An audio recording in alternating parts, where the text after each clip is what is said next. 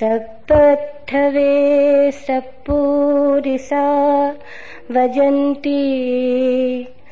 न कामकामा लपयन्ति सन्तो। सुखेन फुट्ठाथवा दुःखेन न उच्चावचं पण्डिता दर्शयन्ति न परस्य हेतु न पुत्तमिच्छे न धनं न रट्टम् नैच्छेऽर्थमेन समिद्धिमत्तनो न शीलवा पच्छवा धम्मिकोशया अपकाते मनुष्येषु। ये जना पारकमिनो। पचा तीरमेवा नुधवति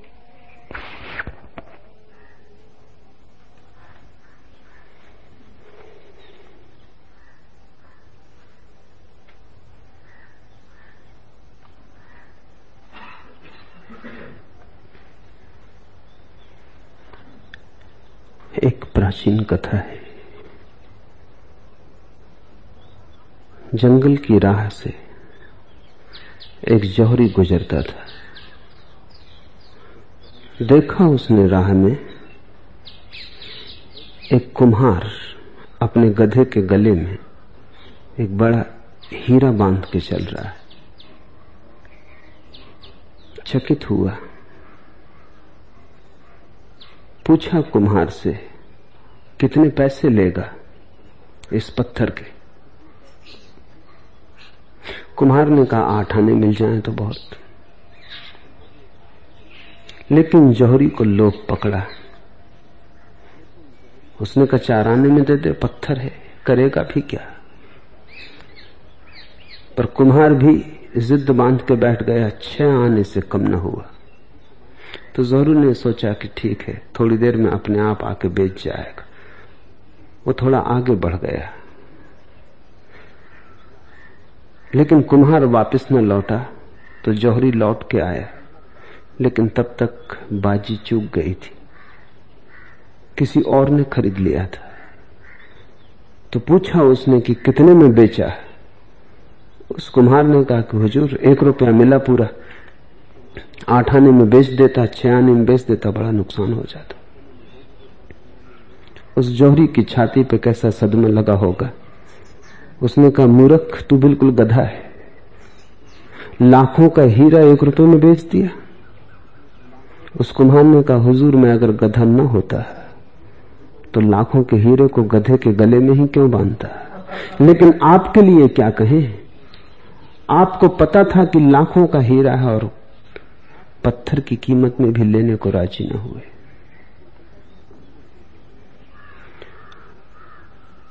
धर्म का जिसे पता है, उसका जीवन अगर रूपांतरित न हो तो उस जौहरी की भांति गधा है। जिन्हें पता नहीं है, वे क्षमा के योग्य हैं। लेकिन जिन्हें पता है, उनको क्या कहें? दो ही संभावनाएँ या तो उन्हें पता ही नहीं सोचते हैं, पता है। और यही संभावना ज़्यादा सत्यतर मालूम होती है। या दूसरी संभावना है कि उन्हें पता है और फिर भी गलत चले जाते हैं। वो दूसरी संभावना संभव नहीं मालूम होती। जौहरी ने तो शायद चाराने में, खरीद लेने की कोशिश की हो लाखों के हीरे को। लेकिन धर्म के जगत में यह असंभव है कि तुम्हें पता हो और तुम उससे विपरीत चले जाओ। सुकरात का बड़ा बहुमूल्य वचन है, ज्ञान ही चरित्र है। जिसने जान लिया वो बदल गया। और अगर जान के भी न बदले हो तो समझना कि जानने में कहीं खोट है। अक्सर लोग मेरे पास आते हैं, वो कहते हैं, जानते तो हम हैं, लेकिन जीवन बदलता नहीं। ये तो उन्होंने मान लिया है कि जानते हैं। अब जीवन बदलने की राह देख रहे हैं। मैं उनसे कहता हूँ, पहली बात ही बेबुनियाद है। दूसरे की प्रतीक्षा ही ना करो। तुमने अभी बुनियाद ही नहीं रखी और भवन उठाने की कोशिश में लग गए हो। पहले फिर से सोचो, तुम जानते हो? क्योंकि ऐसा कभी होता नहीं जो जानता हो और बदल ना जाए। बदलाहट जानने के पीछे अपने आप चली आती। वो सहज परिणाम है। उसके लिए कुछ करना भी नहीं पड़ता। अगर बदलने के लिए कुछ जानने के अतिरिक्त भी करना पड़े तो समझना कि जानने में कोई कमी रह गई थी। जितनी कमी हो, उतना ही करना पड़ता है। वो जो कमी है, उसकी पूर्ति ही कृत्य से करनी पड़ती है। बोध की कमी कृत्य से पूरी करनी पड़ती है। अन्यथा बोध पर्याप्त है। बुद्ध का सारा संदेश यही है कि बोध पर्याप्त है। ठीक से देख लेना, जिसको बुद्ध सम्यक दृष्टि कहते, जिसको महावीर ने सम्यक दर्शन कहा है, ठीक से देख लेना। काफ़ी है, काफ़ी से ज़्यादा है। ठीक से देख लेना इतनी बड़ी आग है, कि तुम उसमें ऐसे जल जाओगे जैसे छोटा तिनका जल जाए। राख भी ना बचेगी। तुम बचते चले जाते हो, क्योंकि आग असली नहीं है। आग आग चिल्लाते ज़रूर हो, लगी कहीं नहीं। आग शब्द ही है तुम्हारे लिए, शास्त्र ही है तुम्हारे लिए, सत्य नहीं। धर्म तुम्हारे लिए शास्त्र ज्ञान है। जीवन की किताब से तुमने वे सूत्र नहीं सीखे। और जो भी शास्त्र में भटका, वो भटका। पाप भी इतना नहीं भटका था जितना शास्त्र भटका देते क्योंकि पाप में हाथ तो जलता है कम से कम। पाप में चोट तो लगती है, घाव तो बनती शास्त्र तो बड़ा सुरक्षित न हाथ जलते, न चोट लगती। उल्टे अहंकार को बड़े आभूषण मिल जाते बिना जाने, जानने का मज़ा आ जाता है। सिर पर मुकुट बंध जाते बुद्ध ने कहा है जो जान ले स्वयं से वही ज्ञानी है, वही ब्राह्मण है। जो शास्त्र से जाने, वो ब्राह्मण आभास। उससे बचना। और स्वयं कभी अपने जीवन में ऐसा उपद्रव मत करना कि जीवन को सीधे न जानकर शास्त्रों में खोजने निकल जाओ। जीवन में तो कोई डुबकी लगाता रहे तो आज नहीं, कल किनारा पा जाएगा। शास्त्रों में जिनने डुबकियाँ लगाई, उनके सपनों का कोई भी अंत नहीं। पृथ्वी पर इतने लोग धार्मिक दिखाई देते। इतने लोग जानते हुए मालूम पड़ते। क्या कमी है जानने की? अंबार लगे लोगों ने ढेर लगा लिए हैं जानने के। और उनकी तरफ़ नज़र करो तो उनका जानना उनके ही काम ना आया। जो जानना अपने आप काम में आ जाए, उसे जानना ही न जानना। अब हम इन सूत्रों में उतरने की कोशिश करें। बुद्ध ने इन्हें जीवन से सीखा था। शास्त्र से सीखना होता तो राजमहल में शास्त्र स्वयं आ जाते। पंडितों से सीखना होता, पंडित तो हाथ जोड़े कतार बंद बांधे, सदा ही खड़े थे। बुद्ध जीवन में उतरे, महल की सीढ़ियों से नीचे आए। वहाँ गए जहाँ कच्चा जीवन है।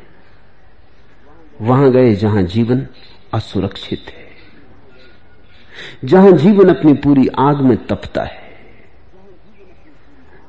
जीवन से सीधा संपर्क साधा। तब उन्होंने कुछ जाना। वो जानना, बुद्धि का ना रहा फिर। वो जानना उनकी समग्रता का हो गया। और जब तुम्हारे रोम रोम से जानना निकलता है, तुम्हारी श्वास श्वास में गंध आ जाती जानने की। जब तुम्हें चेष्टा भी नहीं करनी पड़ती कि तुम जो जानते हो, उसे याद रखो। जब वो तुम्हारा होना ही हो जाता है, जिसे भूलने का ही उपाय ना होगा, जिसे तुम कहीं भूल के रख आ ना सकोगे, जो तुम्हारे भीतर की अंतर्ध्वनि हो जाती जो तुम्हारी आवाज़ हो जाती। तभी, तब इन सूत्रों का अर्थ बिल्कुल और होता है। अगर इन्हें तुमने शास्त्र की दृष्टि से देखा तो इनके अर्थ बदल जाते हैं। समझने की कोशिश करो, पहला सूत्र है, सत्पुरुष सभी त्याग देते वे काम भोगों के लिए बात नहीं चलाते। सुख मिले या दुख पंडित विकार प्रदर्शित नहीं करते। इसे तुम बुद्धि से पढ़ सकते हो, जैसा कि पढ़ा गया है सदियों से। और तुम भयंकर हानि हो गई है। क्योंकि बुद्धि से तुम पढ़ोगे तो समझ में आएगा, सत्पुरुष सभी त्याग देते हैं। तो ज़ोर लगता है त्याग पर। साफ़ है। वक्तव्य में कहीं कोई भूल चूक नहीं। है सीधा है, सतपुरुष सभी त्याग देते। तुम जब इसे सुनोगे, तुम जब इसे गुनोगे, जीवन से नहीं, शास्त्र से, जब शब्द ही तुम्हारे भीतर एक तरंग बन के विचार का जन्म देगा तो तुम्हें भी समझ में आएगा, सब छोड़ना होगा, तब तुम सतपुरुष हो सकोगे। बस भूल हो गई। बुद्ध कह रहे हैं, सतपुरुष सब छोड़ देते बुद्ध ये नहीं कह रहे हैं कि जो सब छोड़ देते हैं वो सतपुरुष हो जाते बुद्ध ये कह रहे हैं, सतपुरुष हो जाओ, सब छूट जाता है। छूटना छाया की तरह परिणाम है। छूटना छोड़ना नहीं है। फिर से दोहराऊं, सतपुरुष सभी त्याग देते अब सोचने का यह है कि त्यागने के कारण सत्पुरुष होते या सत्पुरुष होने के कारण त्याग देते अगर बुद्ध को यही कहना था कि सब छोड़ने वाले सत्पुरुष हो जाते तो ऐसा ही कहा होता है कि जो सब छोड़ देते हैं, वो सत्पुरुष लेकिन बुद्ध कहते हैं, सत्पुरुष सब छोड़ देते सत्पुरुष होना छोड़ने से कोई अलग बात है। छोड़ना पीछे पीछे आता है, जैसे गाड़ी चलती तो चाक के निशान बन जाते।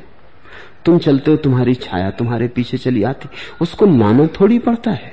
तुम लौट लौट के देखते थोड़ी हो कि छाया कहीं छूट तो नहीं गई। आती है कि नहीं आती? तुम छोड़ना भी चाहो तो भी छोड़ ना सकोगे। छाया आती ही है। छाया तुम्हारी है, जाएगी कहाँ? त्याग ज्ञान के पीछे ऐसे ही आता है जैसे तुम्हारे पीछे छाया आती परिणाम है। और जिन्होंने शास्त्र से पढ़ा, उन्होंने समझा कारण। कारण नहीं है त्याग। त्याग कर करके तुम बिल्कुल सूख जाओ, हड्डियों हो जाओ, सतपुरुष न होगे। भोजन का अभाव तुम्हें पीला कर जाए। लेकिन सतबोध से उठी हुई स्वर्णिम आभा उससे प्रकट न होगी। जो जो पीला है, सभी सोना नहीं है। रोग से भी आदमी पीला पड़ जाता है। उसे पीतल समझना। बोध से भी आदमी के जीवन में स्वर्ण आभा प्रकट होती, पर वो बात और उसके सामने सूरज लजाते। शर्माते तो ध्यान रखना, त्याग पर ज़ोर बुद्ध पुरुषों का बिल्कुल नहीं है। और उनकी हर वाणी में त्याग का उल्लेख है।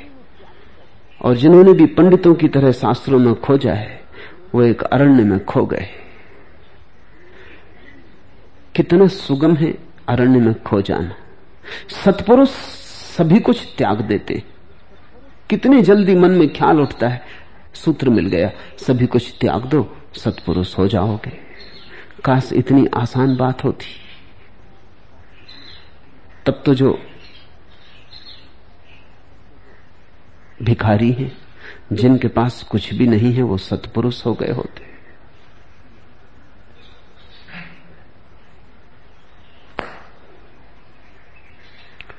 जिनके पास कुछ भी नहीं है, वो सत्पुरुष हो गए होते। तुम भी छोड़ दोगे तो तुम्हारे पास भी कुछ नहीं होगा, लेकिन इससे तुम सत्पुरुष ना हो जाओगे। मैंने सुना है, एक भिखारी, एक संदूक वाले की दुकान में चला गया। रंग बिरंगे संदूक देख के उसे बड़ा रस आया। वो घूम घूम के संदूक देखने लगा, दुकानदार भी उधर दिखाने लगा, कोई और ग्राहक थे भी नहीं। ऐसे तो संदेह लगा कि ये क्या संदूक खरीदेगा, क्योंकि संदूक में रखने के लिए कुछ चाहिए भी। लेकिन कोई ग्राहक था भी नहीं। तो दुकानदार ने उसमें रस लिया, उसे घुमाया, दिखाया, सब देख के जब वो चलने लगा तो उसने कहा, खरीदोगे नहीं? तो उसने कहा, किस काम में आते? वो तो रंग आकृतियाँ देख के अंदर चला आया था। उसने पूछा, ये किस काम में आते उस दुकानदार ने कहा, दोगे, कपड़े लत्ते रखने के काम आते खरीद लो, कपड़े लगते रखना। तो उसने कहा, कपड़े लगते इसमें रख लेंगे तो पहनेंगे क्या तेरी ऐसी तैसी? और तो कुछ है ही नहीं। यही कपड़े लगते हैं जो पहने हुए। लेकिन ऐसी अवस्था में भी तो तुम कहीं पहुँच नहीं जाते। नग्न होकर भी तो तुम कहीं नहीं पहुँच जाते। तुम्हारे होने में, तुम्हारे पास क्या है, इससे कोई फ़र्क नहीं पड़ता। तुम दीन हो तो दीन हो, तुम धनी हो तो दीन रहते हो। तुम्हारे पास चीज़ें हो तो तुम वही हो, चीज़ें हट जाएँ तो तुम वही हो। तुम्हारा होना चीज़ों पर निर्भर नहीं। और तुम्हारे तथाकथित त्यागी भी यही समझाते हैं और तथाकथित भोगी भी यही समझाते हैं, दोनों का भरोसा चीज़ों में। भोगी कहते हैं, चीज़ों को बढ़ाओ तो तुम्हारी आत्मा बढ़ जाएगी, तुम्हारा सुख बढ़ेगा, आनंद बढ़ेगा। त्यागियों की भाषा भी यही है, वो कहते हैं, चीज़ों को घटाओ तो तुम्हारी आत्मा बढ़ेगी। अगर दोनों में चुनना हो तो भोगी थोड़ा गणितपूर्ण मालूम होता है। वो कहता चीज़ों को बढ़ाओ तो तुम्हारी आत्मा बढ़ेगी। त्यागी कहता चीज़ों को घटाओ तो तुम्हारी आत्मा बढ़ेगी। अगर तर्क से ही चलना हो तो भोगी ही ठीक कहता होगा। लेकिन भोगी का तर्क तुम्हें ठीक नहीं लगता क्योंकि तुमने चीज़ें बढ़ा के देख ली और आत्मा नहीं बढ़ी। और त्यागी का तर्क ठीक लग जाता, अपरिचित। तुम सोचते हो बढ़ा के देख लिया, आत्मा नहीं बढ़ी, अब घटा के देख ले। तो लोग त्याग में लग जाते न तो चीज़ों के बढ़ने से बढ़ती है आत्मा, न चीज़ों के घटने से। बढ़ती है आत्मा। आत्मा का चीज़ों से कुछ संबंध नहीं। तुम्हारी छाया के बढ़ने से तुम बड़े होते हो। या कि तुम्हारी छाया के छोटे होने से तुम छोटे होते हो। मैंने सुना है एक दिन सुबह एक लोमड़ी अपनी मान के बाहर निकली।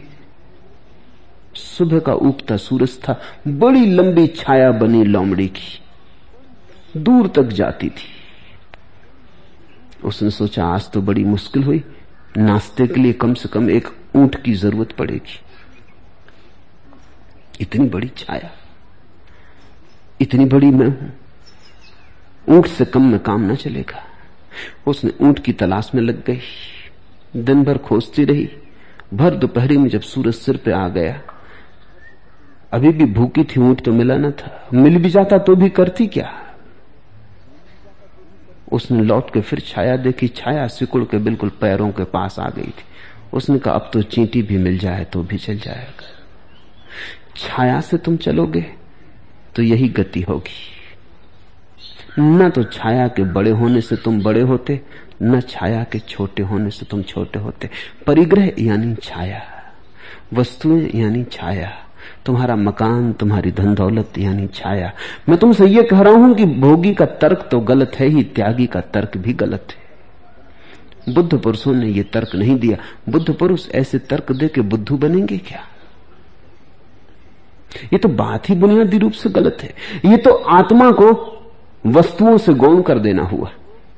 अगर वस्तुओं के घटने बढ़ने से आत्मा बढ़ती छोटी होती हो तो आत्मा गौण हो गई, वस्तुएँ प्रमुख हो गई। न बुद्ध पुरुषों ने कुछ और ही बात कही चूक हो गई सुनने में, शास्त्र पढ़ने में। सत्पुरुष सभी त्याग देते। इसलिए नहीं कि त्याग सतपुरुष होने का मार्ग है, बल्कि जब तुम देखना शुरू करते हो, जब तुम्हारे भीतर सत बुद्धि का जन्म होता है, जब तुम ध्यान की अवस्था को उपलब्ध होते हो, जब तुम्हारे भीतर तरंगें विचारों की थोड़ी शांत होती है, आँखों की धूल थोड़ी झड़ती है, चेतना के बादल थोड़े हटते तुम्हारे भीतर थोड़ी जगह होती है जहाँ जागरण हो सके, भीतर का दिया थोड़ा जलता है अंधेरा थोड़ा कटता है। वहाँ तुम अचानक देखते हो कि तुम चीज़ों जिन चीज़ों को मूल्य दे रहे थे, उनमें कोई भी मूल्य नहीं। जिन चीज़ों को तुमने अपना सारा जीवन समर्पित किया था, उन चीज़ों में कोई भी मूल्य नहीं। तुम छाया के लिए आत्मा गमा रहे थे। मरते दम तक लोग गमाए चले जाते हैं, छाया के लिए आत्मा। मरते दम तक आदमी भिखारी बना रहता है। वस्तुओं की मांग जारी रहती है। मुझे पीने दे पीने दे कि तेरे जामे लाली में अभी कुछ और है, कुछ और है, कुछ और है साकी। आदमी गिड़गिड़ाए ही चला जाता है कभी तेरे शराब के प्याले में थोड़ी और बाकी है, थोड़ी और बाकी है। मुझे पीने दे पीने दे कि तेरे जामे लाली में अभी कुछ और है, कुछ और है। कुछ और है साकी ज़िंदगी खोती चली जाती है। मौत की मूर्छा आने लगी। मौत की नींद घेरने लगी। और आदमी चिल्लाया चला जाता है, मुझे पीने थे मुझे पीने थे मरते हुए आदमी को देखो। अभी भी जार जार आँसू रो रहा है। उस ज़िंदगी के लिए जिसमें कुछ भी ना पाया। उस भागदौड़ के लिए जो कहीं ना पहुंचाई। और दौड़ना चाहता है।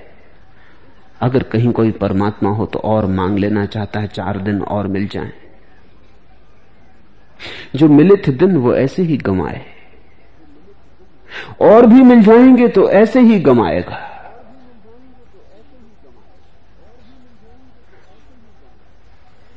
ज़िंदगी को हम छाया के मंदिरों में समर्पित किए।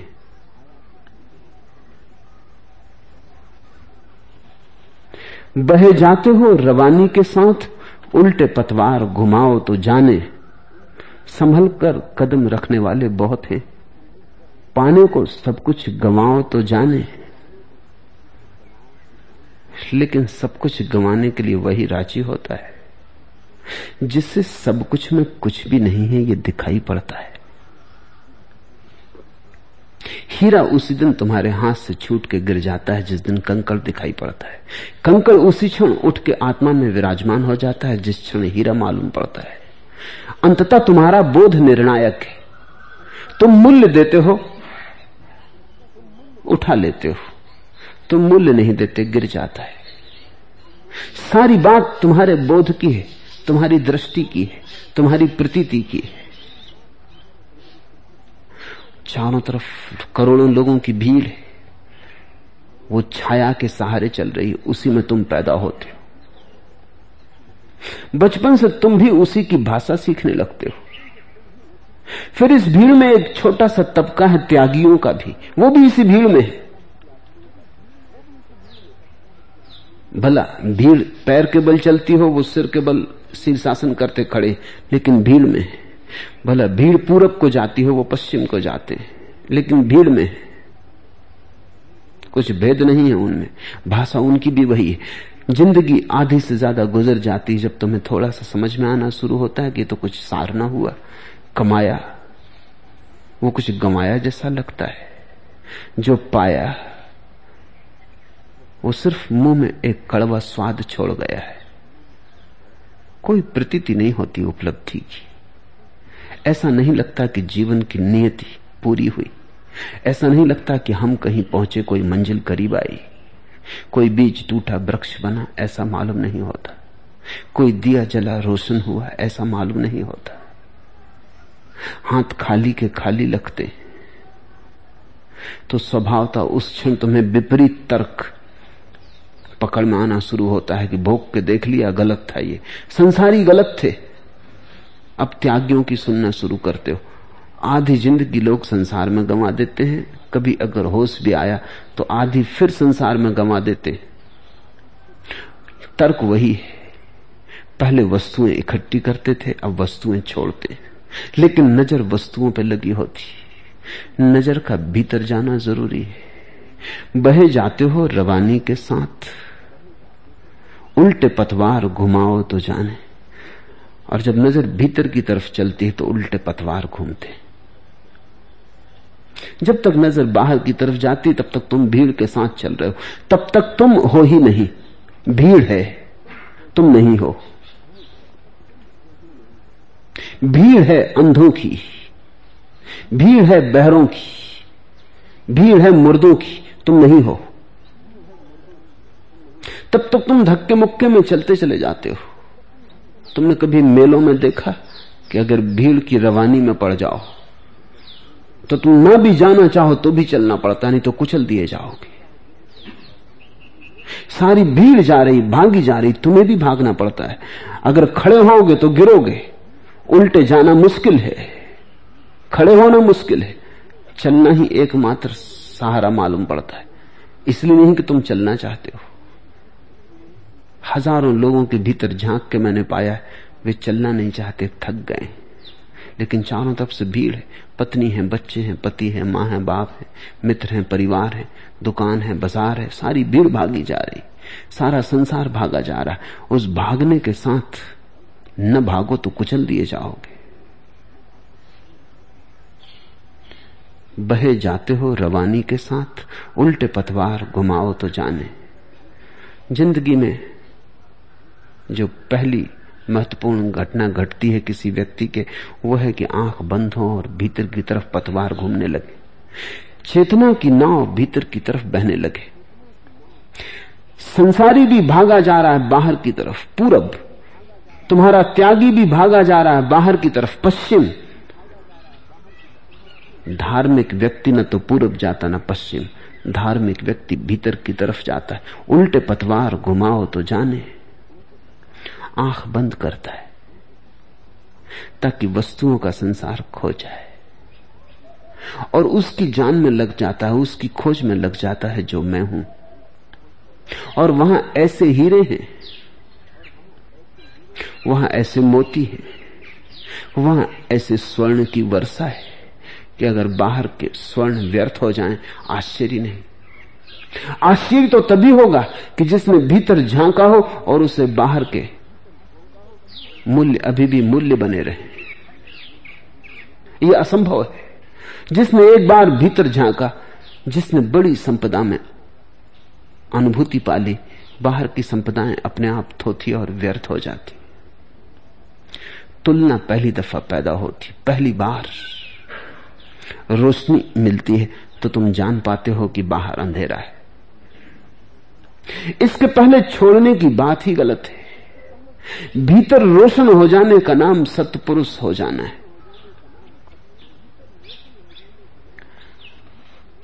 सतपुरुष सभी छंद, राग आदि त्याग देते। जब भीतर का छंद बजने लगे तो कौन बाहर के छंदों का उपद्रव लेता है? जब भीतर की वीणा बजने लगे तो बाहर के सब स्वर शोरगुल हो जाते।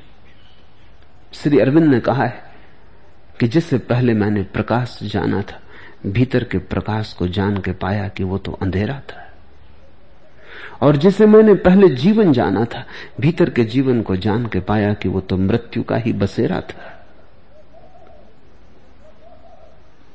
जिसे मैंने पहले अमृत जाना था, भीतर झाँक के पाया कि वो तो जहर था, मैं किसके धोखे में पड़ा था।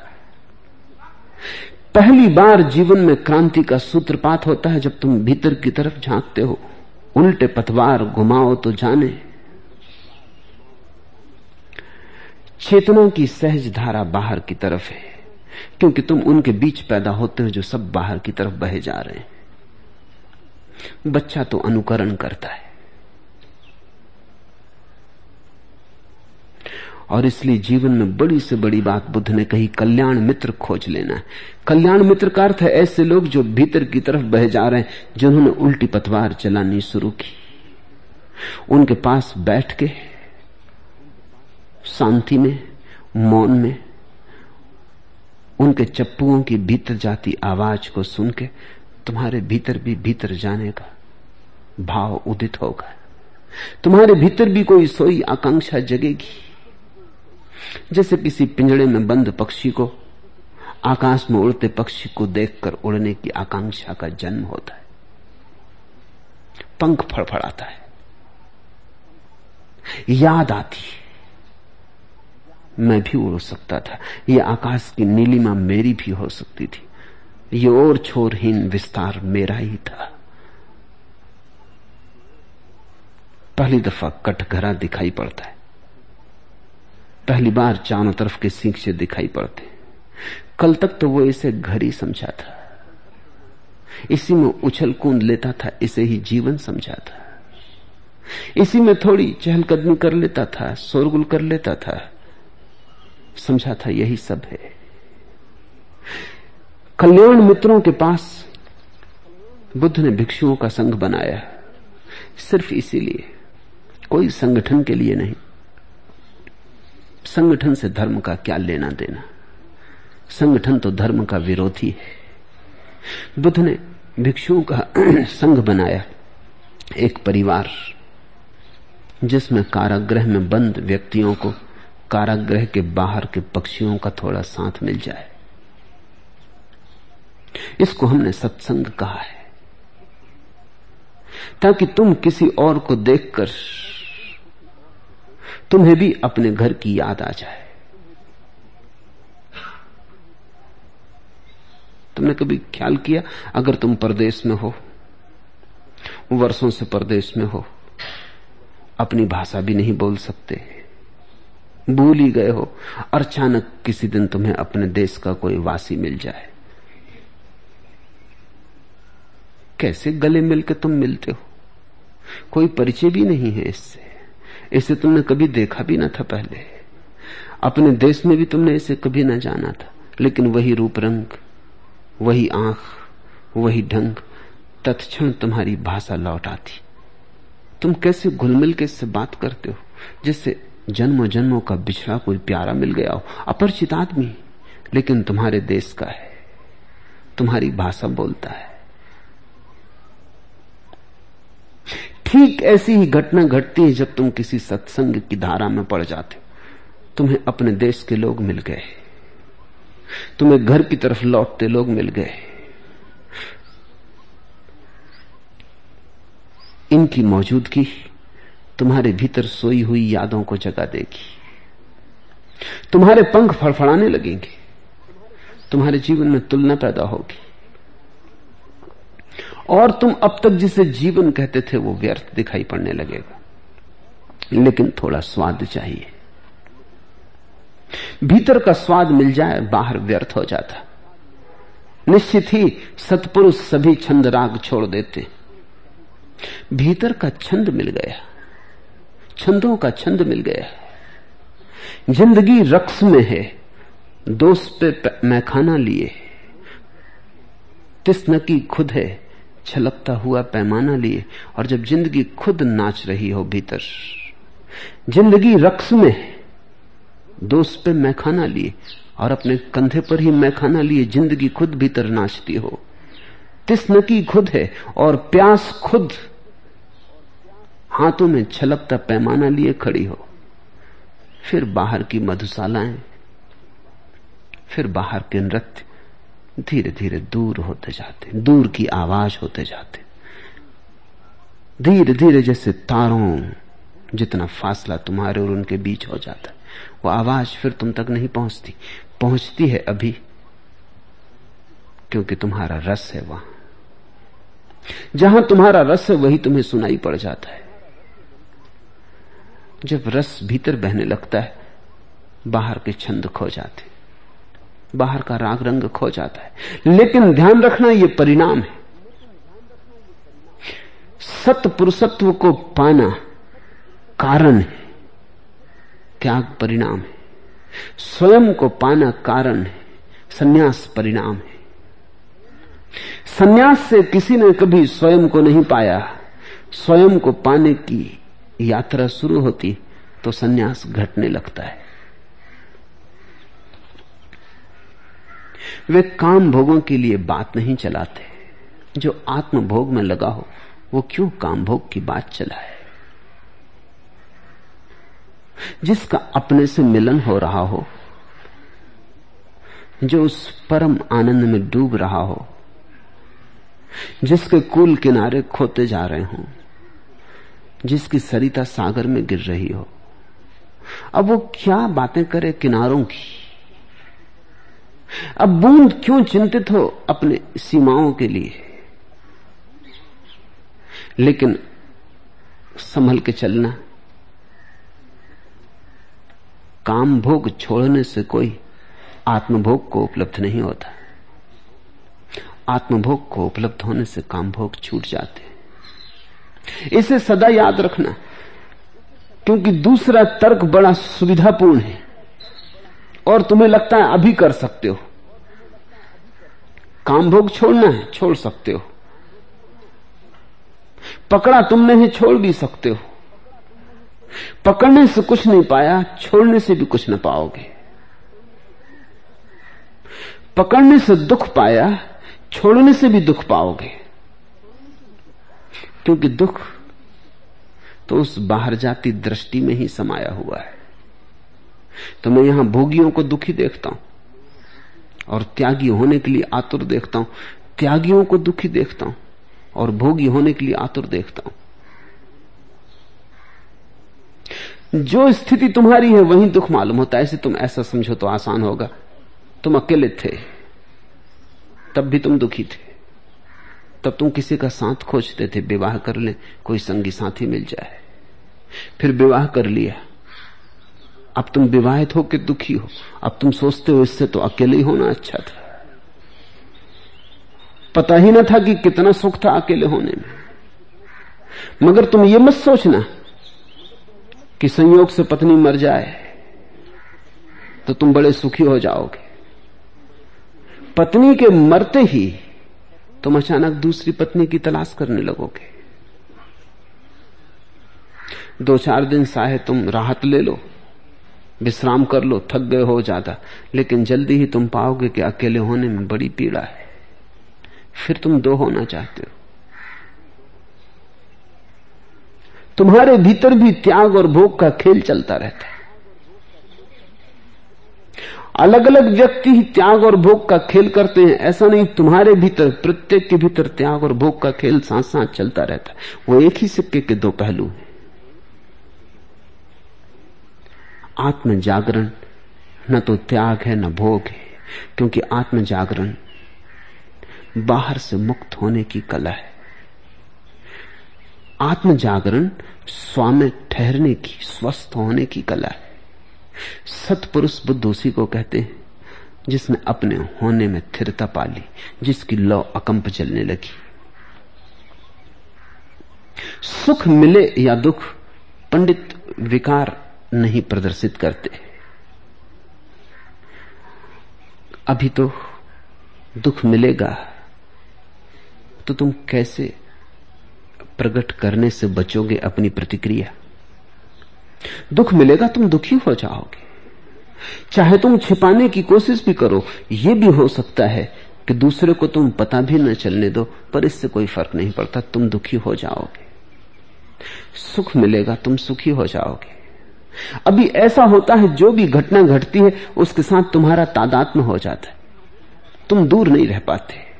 दुख आता है तो तुम दुख के साथ एक हो जाते हो। तुम कहने लगते हो, मैं दुखी। कहो ना कहो, भीतर तुम जानने लगते हो, मैं दुखी। सुख आता है, तुम सुख के साथ एक हो जाते हो। कहने लगते हो, मैं सुखी। सुख आता है, तुम्हारी चाल बदल जाती दुख आता है, तुम्हारी चाल बदल जाती दुख आता है, तुम ऐसे चलने लगते हो जैसे मुर्दा।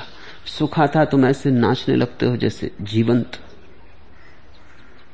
अभी सुख और दुख तुम्हें पूरा का पूरा घेर लेते हैं।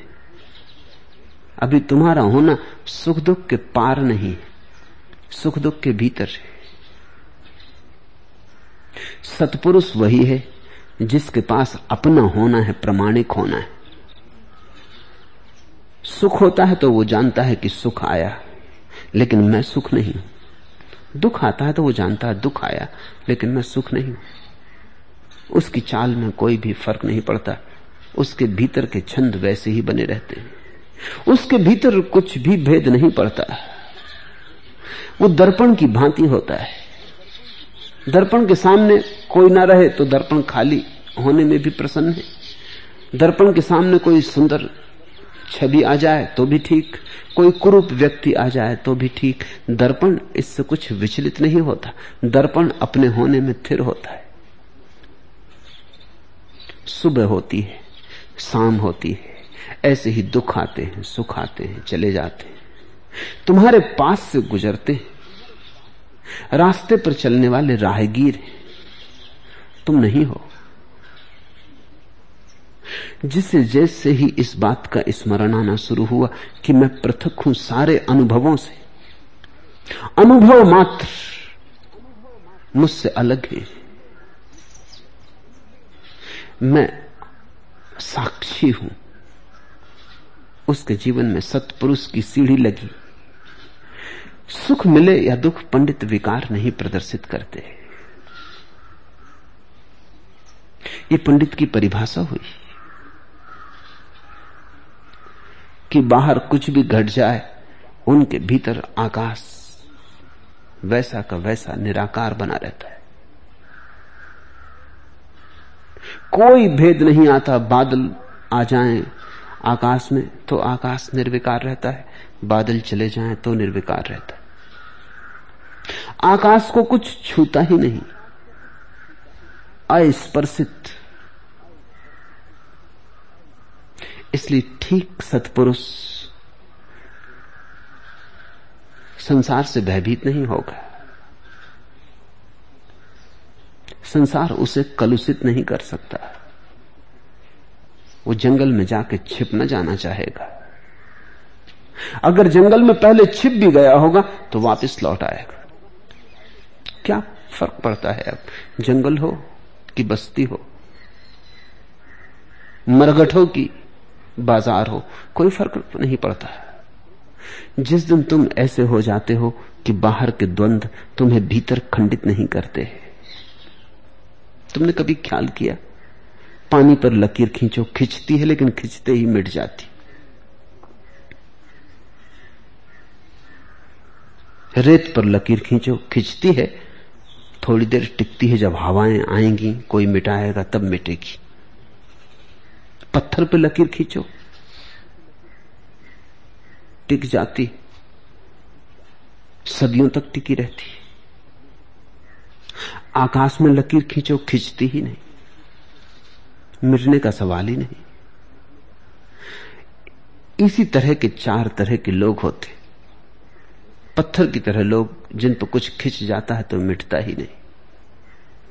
मिटाए नहीं मिटता। क्रोधित हो गए तो ज़िंदगी भर क्रोध को खींचते रहते। किसी से दुश्मनी बन गई तो बन गई। अपने बच्चों को भी दे जाएँगे दुश्मनी वसीयत में कि हम नहीं निपटा पाए, तुम निपटा लेना। हम नहीं मार पाए दुश्मन को, तुम मार डालना।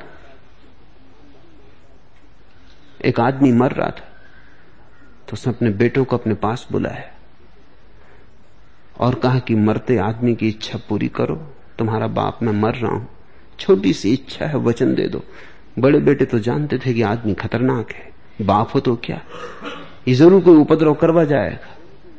और मरते को वचन दे दिया पीछे पूरा ना किया वो भी ठीक न रहेगा तो वो तो चुप रहे सिर झुकाए।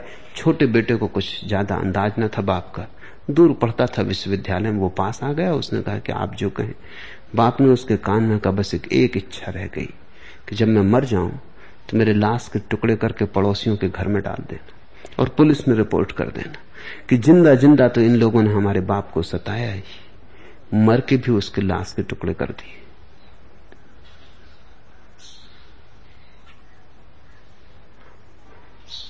उसने अपने बेटे से कहा कि मेरी आत्मा स्वर्ग की तरफ़ जाती हुई बड़ी प्रसन्न होगी। ये देख के कि पड़ोसी थाने की तरफ़ बंधे चले जा रहे लोग अपनी दुश्मनियाँ, अपनी घृणाएँ, अपने क्रोध वसीयत में दे जाते। खुद तो जीवन भर जलते ही है। पीढ़ी दर पीढ़ी दुश्मनियाँ चलती शत्रुता चलती। पारिवारिक पुस्तैनी दुश्मनियाँ चलती। लकीर जैसे पत्थर पर खिंच जाती। ये अधिकतम जड़ स्थिति है चैतन्य की। जैसे तुम बिल्कुल ही सोए हुए हो, तुम्हें होश ही नहीं। फिर कुछ लोग हैं जो रेत की तरह खिंचती है। आज खिंचती है, कल मिट जाती है। कुछ देर चलती, घंटे घड़ी, फिर शांत हो जाते हैं, ठीक हो जाता है। फिर कुछ लोग हैं छोटे बच्चों की तरह, खींची भी नहीं, खिंचती है। इधर तुमने खींची भी नहीं, मिट जाती। बच्चा क्रोधित होता है, उछल कूद लिया, शोरगुल मचा लिया, भूल गया। अभी घड़ी भर पहले दूसरे बच्चे से कह रहा था, ज़िंदगी भर तुम्हारा मुँह न देखूँगा। और फिर पाँच मिनट बाद दोनों साथ हाथ में हाथ डाले बैठे गपशप कर रहे बात आई गई हो गई पानी की तरह। फिर सतपुरुष हैं, जिनको हम संत कहें, आकाश की तरह, कुछ खिंचता नहीं, मिटने का सवाल ही नहीं। संतत्व बच्चों से भी ज़्यादा निर्दोष है। जीसस से कोई ने पूछा, कौन तुम्हारे स्वर्ग के राज्य के प्रवेश के अधिकारी होंगे? उन्होंने चारों तरफ़ नज़र डाली उस भीड़ में और एक छोटे बच्चे को उठा के कंधे पर रख लिया और कहा, जो इस बच्चे की भांति होंगे। लेकिन बच्चे से भी आगे की बात है। बच्चे की भांति तो होना ही पड़ेगा, लेकिन बच्चे से भी ज़्यादा निर्दोष होना पड़ेगा, आकाश की भांति। सुख मिले या दुख, पंडित विकार प्रदर्शित नहीं करते। साधारण आदमी तो ऐसे जीता है जैसे कभी कोई छिछला झरना देखा तुमने? कितना शोरगुल। गहराई कुछ भी नहीं, शोरगुल बहुत। कभी तुमने यह ख्याल किया कि जितनी गहराई बढ़ जाती, उतना ही शोरगुल कम हो जाता? अगर नदी बहुत गहरी हो तो शोरगुल होता ही नहीं। अगर नदी बहुत बहुत गहरी हो तो पता ही नहीं चलता कि चलती भी है। चाल भी इतनी धीमी और शांत हो जाती है। कह रहा है सोरे दरिया से समंदर का सुकूत, जिसका जितना जर्फ है, उतना ही वो खामोश है। जितनी जिसकी गहराई उतना ही वो खामोश है। तुम जब अपने भीतर जाओगे, तब तुम्हारी गहराई बढ़ेगी। तुम बाहर रहोगे तो तुम छिछले रह जाओगे, उथले रह जाओगे। बाहर रहने का अर्थ ही है कि तुम गहराई को छू ही ना पाओगे। तुम छोटे मोटे छिछले झरने रह जाओगे, तुम कभी सागर ना हो पाओगे। और तुम्हारी संभावना थी प्रशांत महासागर हो जाने की। कि तुम एक ऐसी गहराई पालो, जो असीम है। जो शुरू तो होती है और अंत नहीं होती।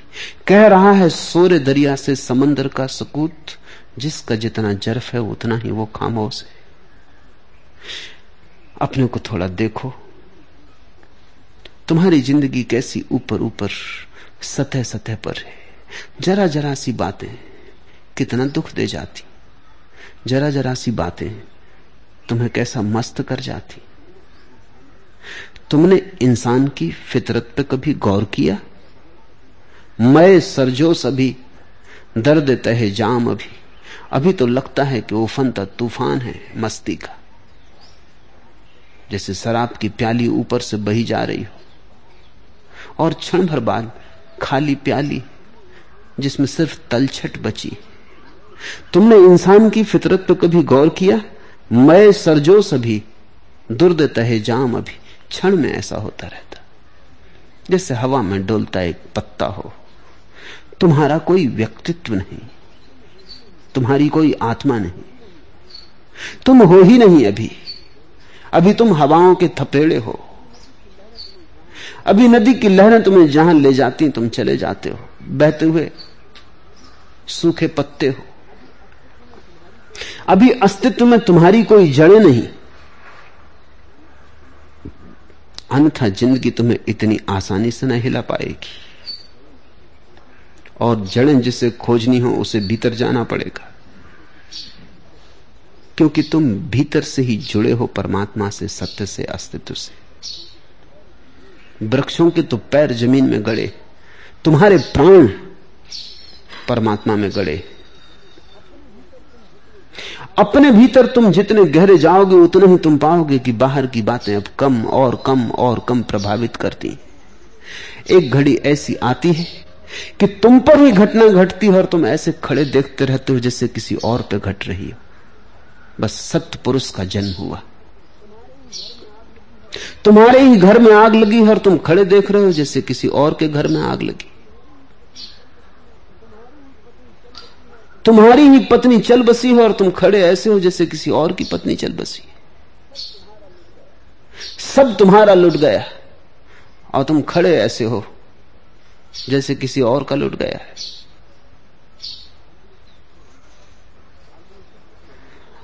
अल्दोस हक्सले अमेरिका का बड़ा विचारशील व्यक्ति था। कैलिफ़ोर्निया में उसने अपने सारे जीवन एक बड़ा संग्रहालय बनाया था। दूर दूर से बड़ी कीमती पुस्तकें लाया, सुंदर मूर्तियाँ, प्राचीन पुरातत्व की चीज़ें शिलालेख अपने सारे जीवन की संपत्ति उसने उसी में लगाई थी। चालीस साल की मेहनत थी उस आदमी की।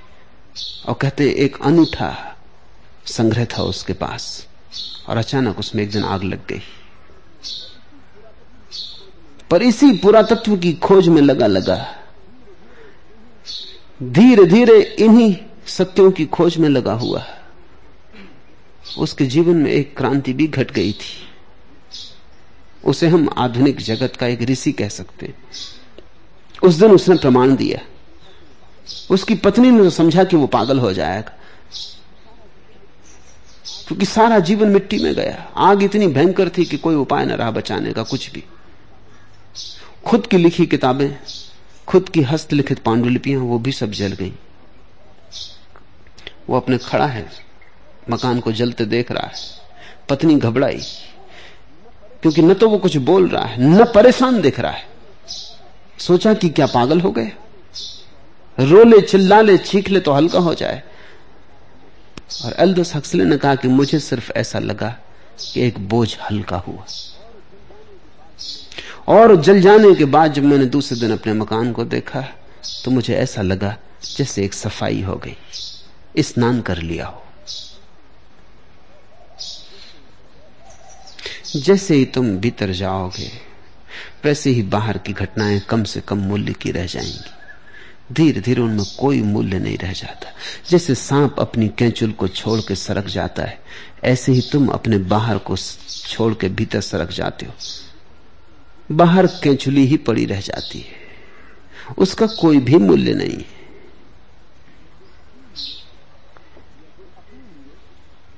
जो अपने लिए या दूसरों के लिए पुत्र, धन या राज्य नहीं चाहता है, और न अधर्म से अपनी उन्नति चाहता है, वही सीलवान, प्रज्ञावान और धार्मिक है। जो अपने लिए या दूसरों के लिए, क्योंकि हम बड़े धोखेबाज हैं। हम कहते हैं, अपने लिए तो हमें कुछ भी नहीं चाहिए, बच्चों के लिए कर रहे हैं।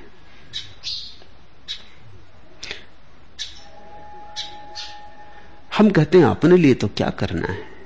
अपने लिए तो हम सन्यासी ही हैं, लेकिन अब पत्नी है, बच्चे हैं घर द्वार है। हमारी बेईमानी का अंत नहीं। हम बड़ी तरकीबें निकालते हैं।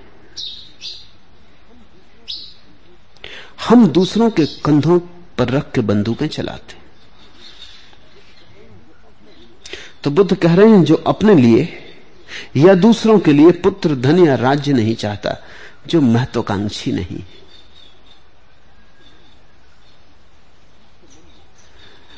जिसके मन में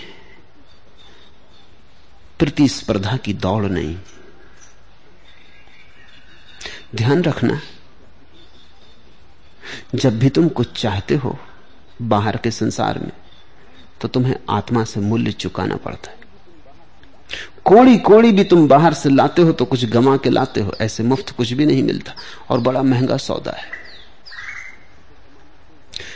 पाँच रुपए कमा लेते हो, जरा सा झूठ बोल के। तुम सोचते हो इतने से झूठ में क्या बिगड़ेगा। लेकिन उतने झूठ में तुमने आत्मा का एक कोना गमा दिया। तुमने भीतर की एक स्वच्छता गमा दी।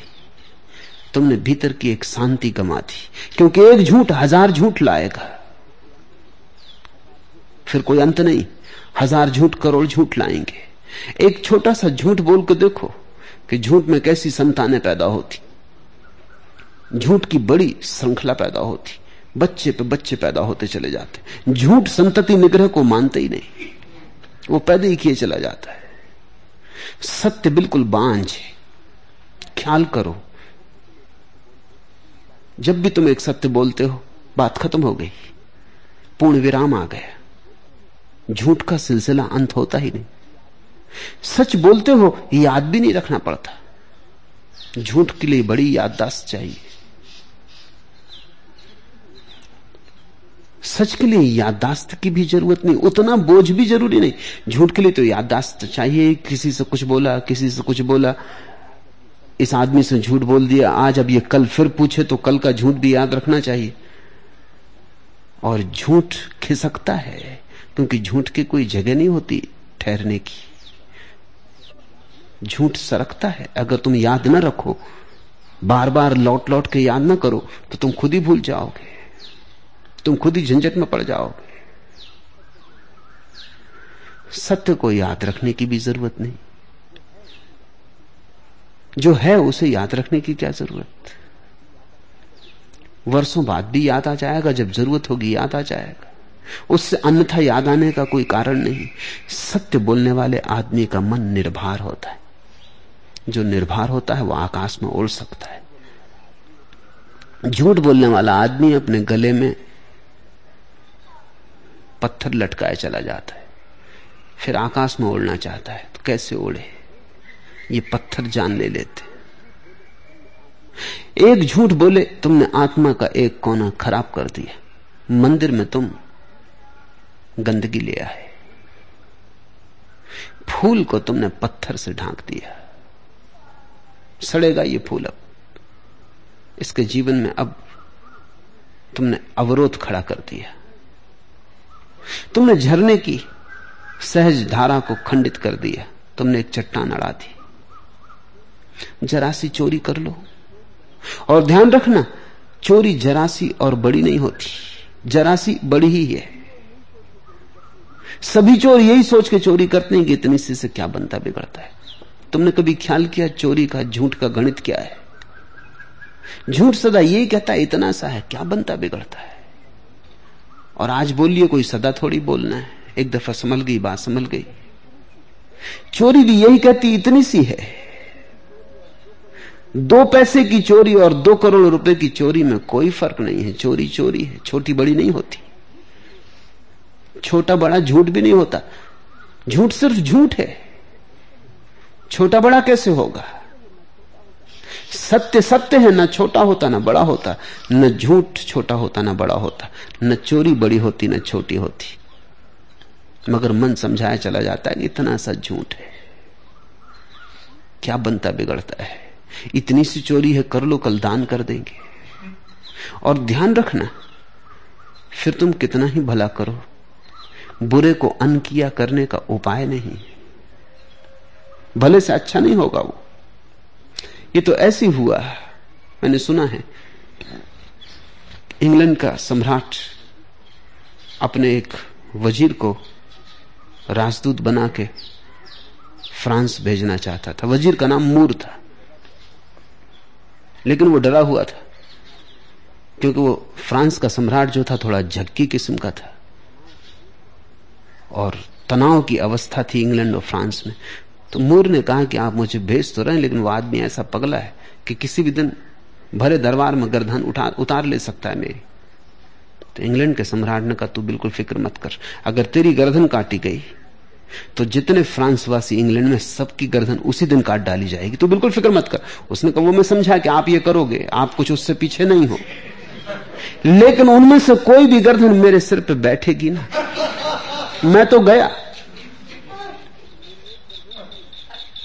तो मेरी एक गर्दन के लिए हज़ार फरासीसियों की गर्दन काट दोगे, माना, लेकिन उनमें से कोई भी मुझे ज़िंदा ना कर पाएगी। इससे क्या फ़र्क पड़ता है फिर? कि मेरे मरने के बाद तुमने काटे या न काटे, मैं गया। तुमने एक झूठ बोला, इससे कोई फ़र्क नहीं पड़ता कि तुम कितने सच बोलोगे इसके बाद। तुमने एक आदमी को छुरी मार दी, इससे क्या फ़र्क पड़ता है कि फिर तुमने फूल माला पहना थी? तुमने किसी को गाली दे दी, इससे क्या फ़र्क पड़ता है कि फिर तुम गए और स्तुति कराए? लेकिन जीवन में निरंतर तुम्हारा मन तुम्हें ये बातें समझाया जाता है कि कोई हर्जा नहीं, चोरी कर ली, फिर पुण्य कर देंगे, पाप कर लिया, फिर तीर्थ यात्रा कराएँगे, हज हो आएँगे, हाजी हो जाएँगे।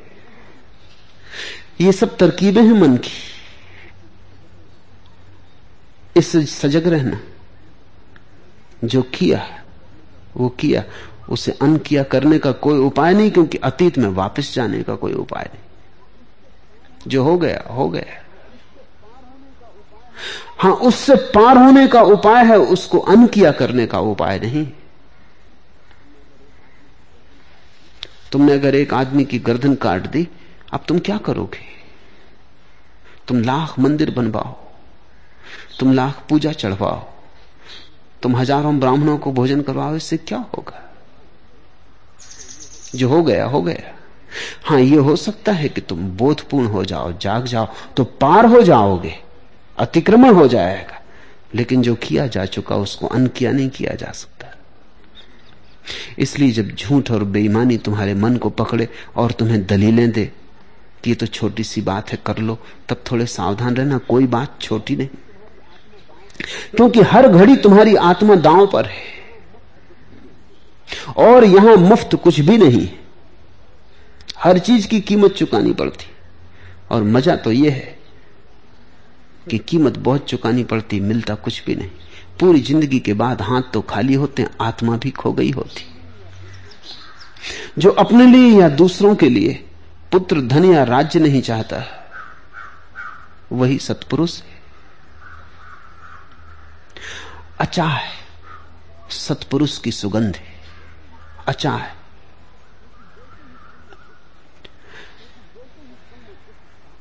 क्योंकि जैसे ही तुमने कुछ चाहा, वैसे ही तुम किसी से छीनने को तत्पर हो जाओगे। अगर बहुत धन चाहिए तो छीनना पड़ेगा। अगर बहुत प्रतिष्ठा चाहिए तो छीननी पड़ेगी। अगर बड़े पद चाहिए तो किन्हीं को हटाना पड़ेगा। कोई वहाँ मौजूद है। सब में हिंसा होगी। जो बिना छीने मिल जाए, उसे ही संपदा मानना। जो बिना मांगे मिल जाए, उसे ही वरदान मानना। और तुम्हारे मिलने से किसी का कम ना हो, उसे ही धर्म मानना। तो कुछ ऐसी संपदाएँ हैं, जो तुम्हें मिल जाती हैं और किसी की छिनती नहीं। समझो तुम्हारे जीवन में प्रेम बढ़ जाए। तो इसका यह अर्थ नहीं है कि इस ज़मीन पर कुछ लोगों का प्रेम छिन जाएगा क्योंकि तुम्हें तुम्हारे पास ज़्यादा प्रेम का संप, संपदा आ गई तो कुछ लोगों के प्रेम के सिक्के छिन जाएँगे। नहीं उल्टी हालत है। तुम्हारे पास अगर प्रेम बढ़ जाए तो दूसरों के पास भी प्रेम के बढ़ने की संभावना बढ़ जाएगी क्योंकि तुम इस जगत के एक अनिवार्य हिस्से हो। तुम्हारा दिया अगर भीतर का जलने लगे तो बहुतों को दिया जलाने की आकांक्षा जग जाएगी। भरोसा आ जाएगा। तुम्हारा अगर ध्यान बढ़ जाए तो ऐसा थोड़ी है कि किसी को अशांति बढ़ेगी तुम्हारे ध्यान के बढ़ने से। तुम्हारे ध्यान के बढ़ने से किसी का कुछ चिंता नहीं। और अगर कोई समझदार हो तो तुमसे बहुत कुछ पा सकता है। अन्यथा, कली कोई जहाँ पर खिल रही है वहीं एक फूल मुरझा रहा है।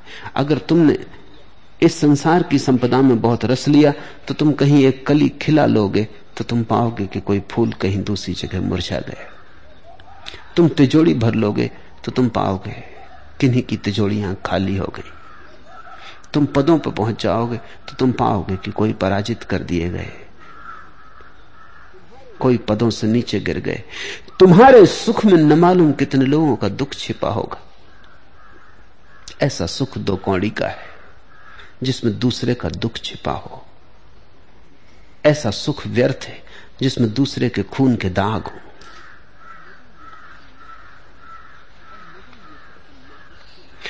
और मज़ा यह है कि ना कुछ के लिए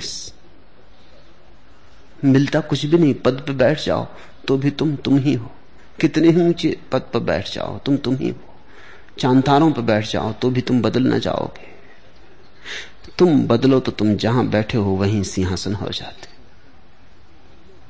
और वे सिंहासन किसी से छीनने नहीं पड़ते। तुम बदलो तो तुम जहाँ चलते हो, वहीं तीर्थ बन जाते। तुम बदलो तो तुम्हारे चारों तरफ़ का माहौल भी तुम अपने साथ बदल लेते हो। तुम एक नई दुनिया का सूत्रपात हो जाते। हो, खाइयो मत फरे बेहस्ती। हर चंद कहें कि है, नहीं है। इस ज़िंदगी के धोखे में मत आना। कितना ही ज़िंदगी कहे कि मैं हूँ, नहीं मौत इस सबको छीन लेती। एक सपना है, खुली आँख देखा गया। तुमसे पहले बहुत लोगों ने यह सपना देखा है। कहाँ हैं वे सारे लोग? मिट्टी में खो गए। तुम भी उन्हीं जैसे सपने देख रहे हो, उन्हीं जैसे मिट्टी में खो जाओगे। समय रहते कुछ कर लो, कुछ ऐसे सूत्र को पालो जो खोता नहीं, जो शाश्वत है। एस धम्मो सनंथनो कुछ ऐसी बात पालो जो सनातन है, जिसे मृत्यु मिटा नहीं पाती। और न अधर्म से अपनी उन्नति चाहता है, वही सीलवान, प्रज्ञावान और धार्मिक।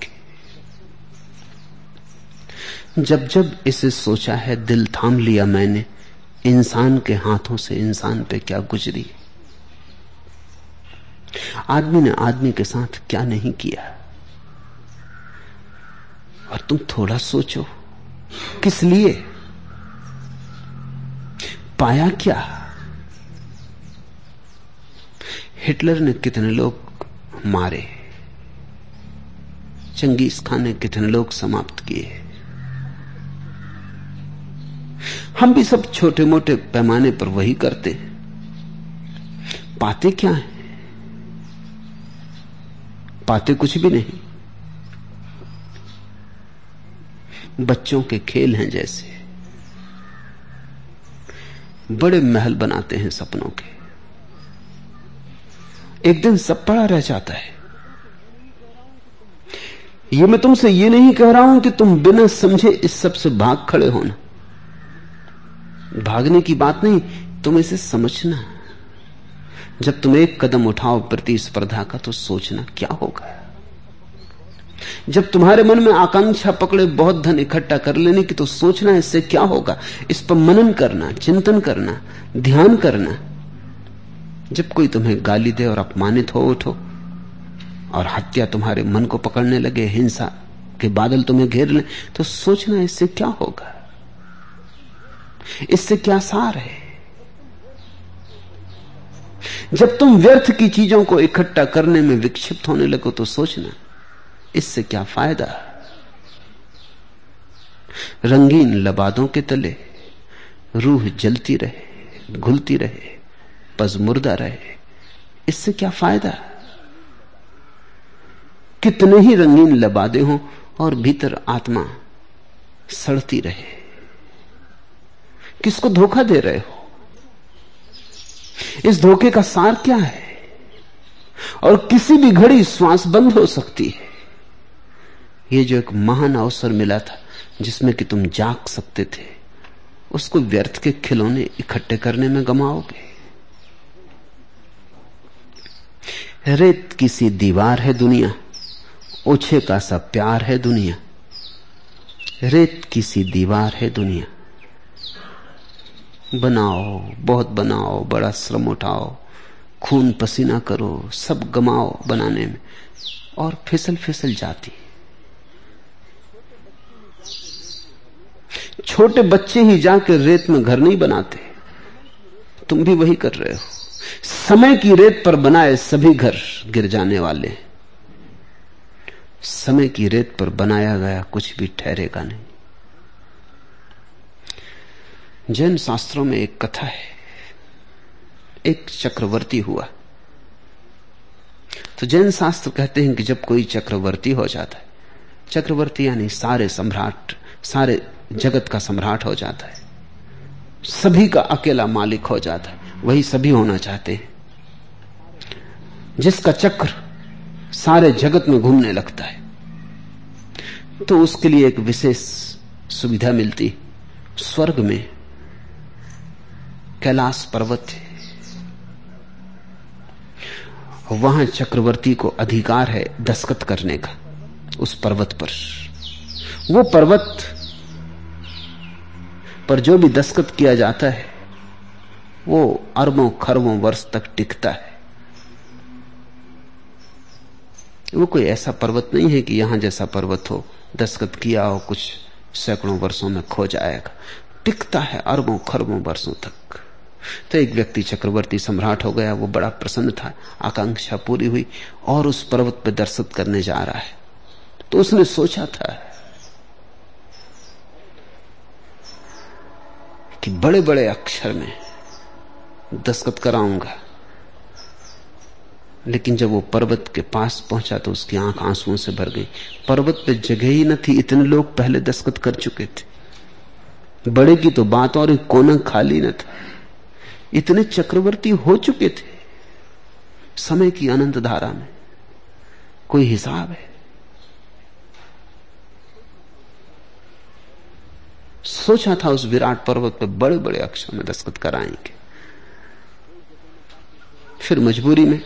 कोई जगह न पाके पुराने दस्खतों को मिटा के अपने दस्तखत किए, लेकिन तब उसका मन दीर्ण जीर्ण हो गया कि अगर ये हालत है तो कोई हमारा भी मिटा के दस्तखत कर जाए।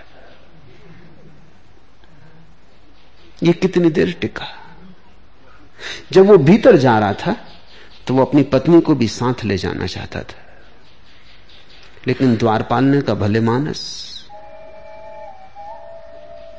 इसकी आज्ञा नहीं, अकेले ही भीतर जाना पड़ता है। पर मज़ा ही क्या, अगर पत्नी ना देख पाए पति का गौरव तो दस्खत कर रहा है। उसने बड़ी जिद की थी। लेकिन द्वारपाल ने कहा था, मान तू, लौट के तू प्रसन्न होगा कि पत्नी को नहीं ले गया तो अच्छा हुआ। और ऐसा कुछ तेरे साथ ही हुआ है, ऐसा नहीं। मेरे पिता भी यही काम करते थे द्वारपाल का, वो भी कहते थे, जब भी कोई आता है वो पत्नी को साथ ले जाना चाहता है।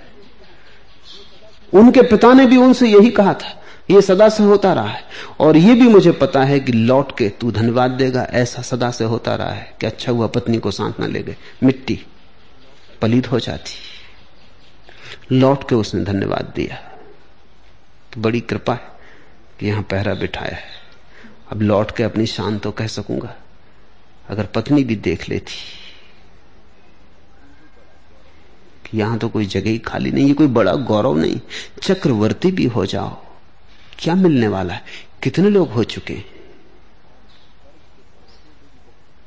और स्वर्ग के पर्वतों पे भी दस्खत करने को मौका मिल जाए, वो भी रेत पर ही किए गए दस्खत सब हस्ताक्षर रेत पर है। सिर्फ़ एक तुम हो जो समय के पार हो। सिर्फ़ एक तुम्हारा होना है, जो समय की धार में नहीं। अगर उसे पा लिया तो कुछ पाया। अगर उसे गंवाया तो सब गंवाया। पार जाने वाले मनुष्य मनुष्यों में थोड़े ही हैं। ये इतर लोग तो किनारे किनारे ही दौड़ने वाले पार जाने वाले मनुष्य, संसार से पार जाने वाले मनुष्य, समय से पार जाने वाले मनुष्य थोड़े ही हैं। इतर लोग तो किनारे किनारे ही दौड़ते रहते किनारे तुम कितने ही दौड़ो, कुछ न पाओगे। पार जाना होगा, अतिक्रमण करना होगा। उस अतिक्रमण की कीमिया का नाम ही धर्म है। उस अतिक्रमण के लिए जो नौका बनाई जाती है, उसी का नाम ध्यान है। पार जाने के लिए जो सीढ़ी लगाई जाती है, उसी का नाम निर्विचार है।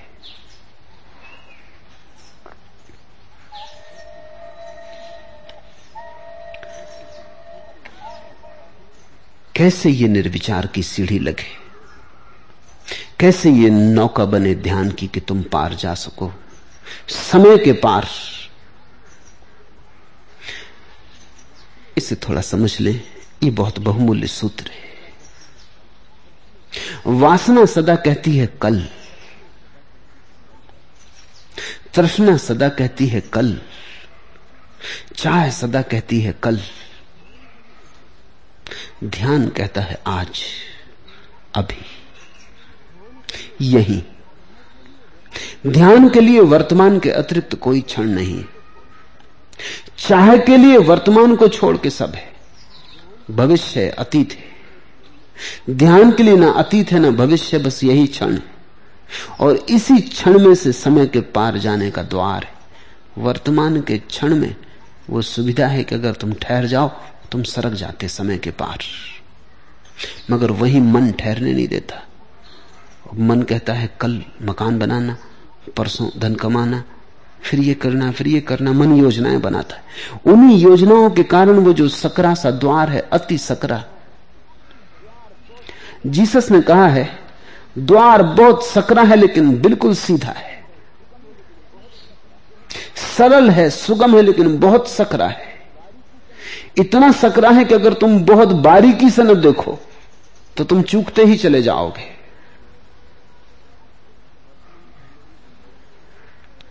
वर्तमान का क्षण कितना छोटा है, कभी तुमने सोचा? ना के बराबर है।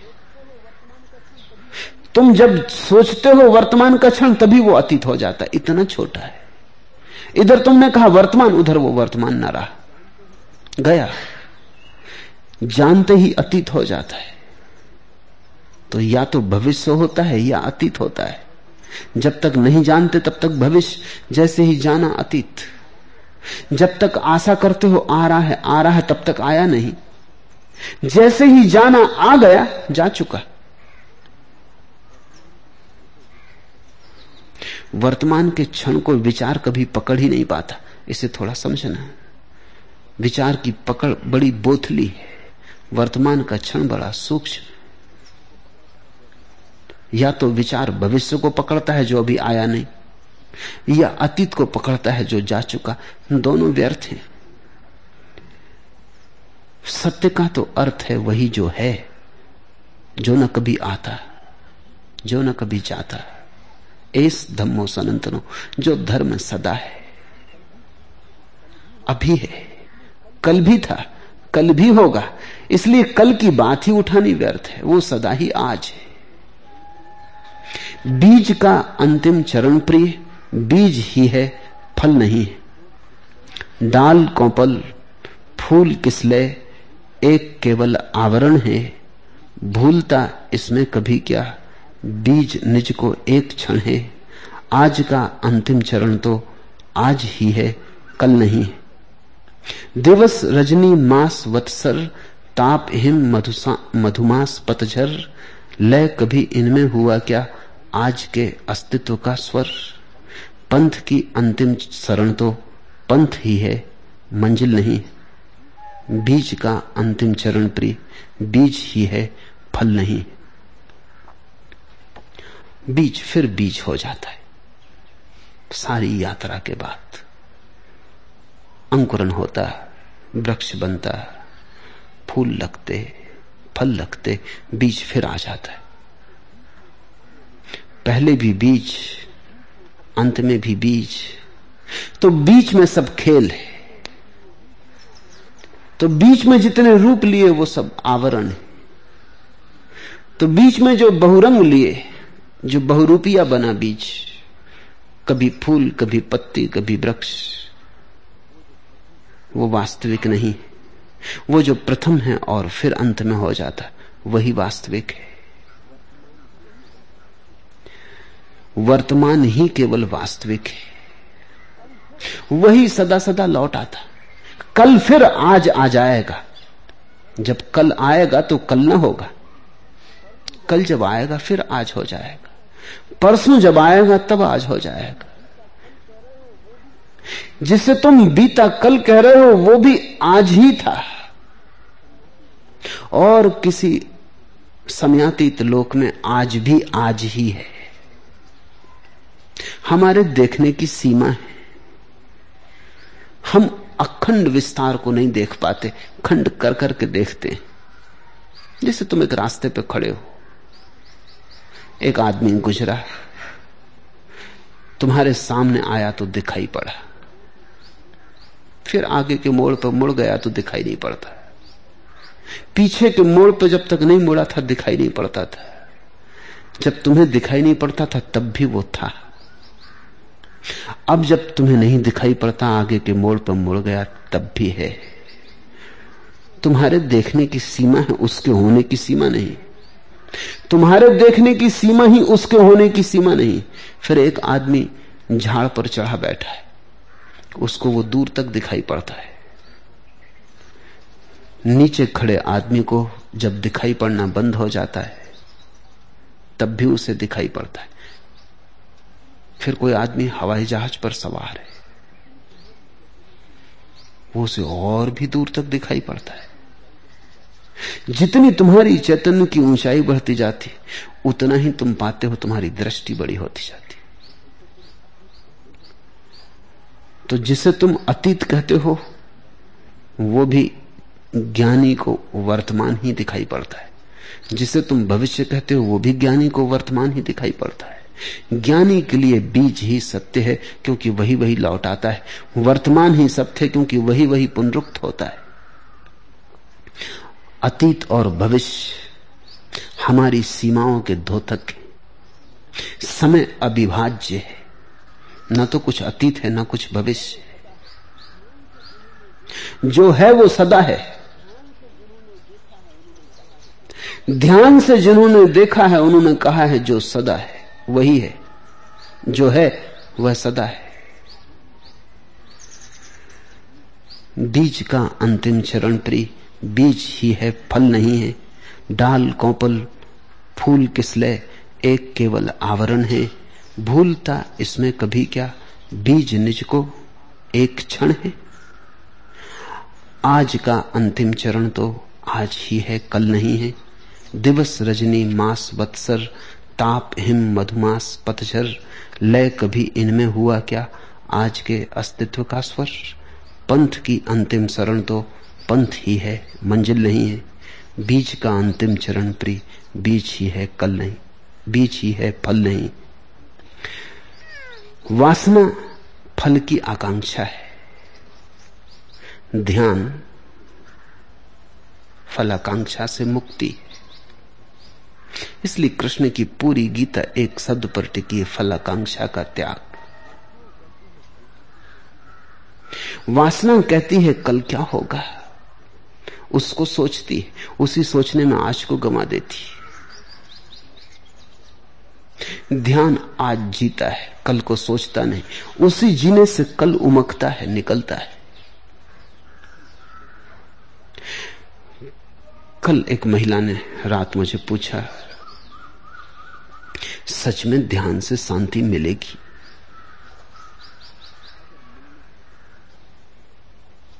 अगर मिलने की पक्की गारंटी हो तो वो ध्यान करने का सोचती।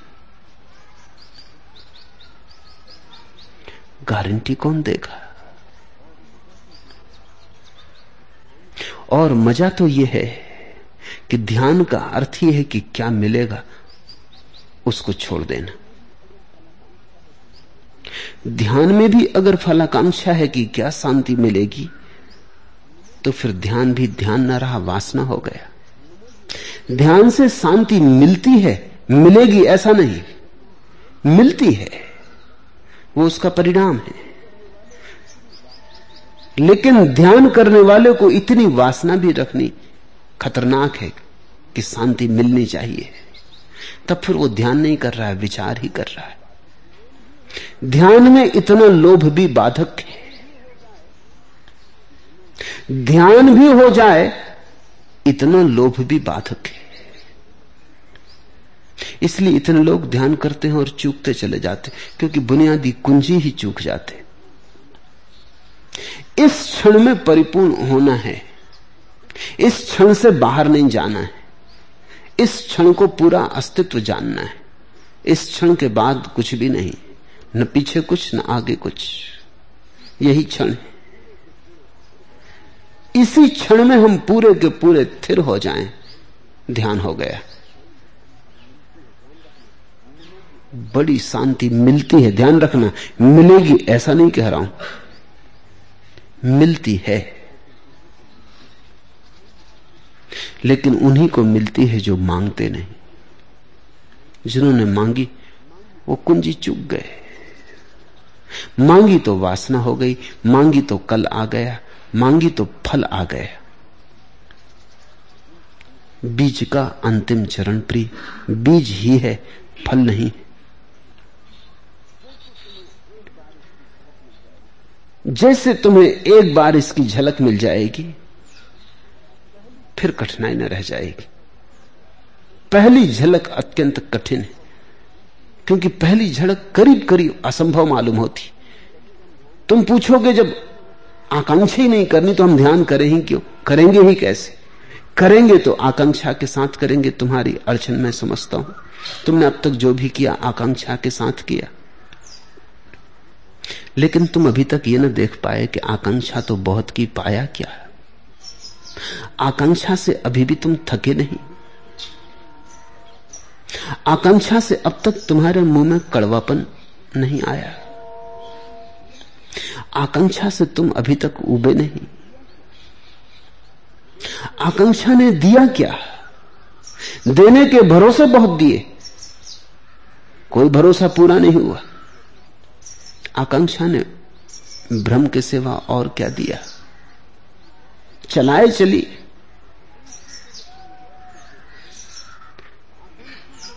पहुँचाया तो कहीं नहीं।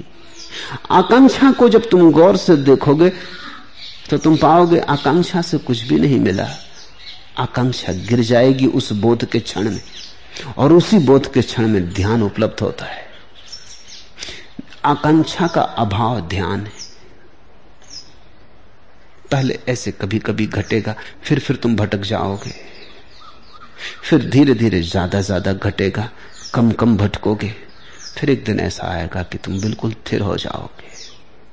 हवाओं के झोंके आएँगे, गुजर जाएँगे, तुम्हारी लौ न कपेगी दुख आएँगे, सुख आएँगे, तुम निष्कंप जलते रहोगे। सब छूट जाएगा, क्योंकि तुमने अपने को पा लिया होगा। वस्तुतः जिसने स्वयं को पा लिया, सब पा लिया। छूटता है। क्योंकि जिसने सब पा लिया, अब वो व्यर्थ को पाने के लिए नहीं दौड़ता। सतपुरुष ऐसी संपदा का धनी हो जाता है जो शाश्वत है। ऐसे पद पर विराजमान हो जाता है जिसके पार कोई पद नहीं। निश्चित ही सब छंद राग छूट जाते हैं, क्योंकि महाछंद बज उठता है। छंदों का छंद भीतर अहिर्निश बजने लगता है। सब गीत गान बंद हो जाते हैं क्योंकि गायत्री मुखरित हो उठती। आज इतना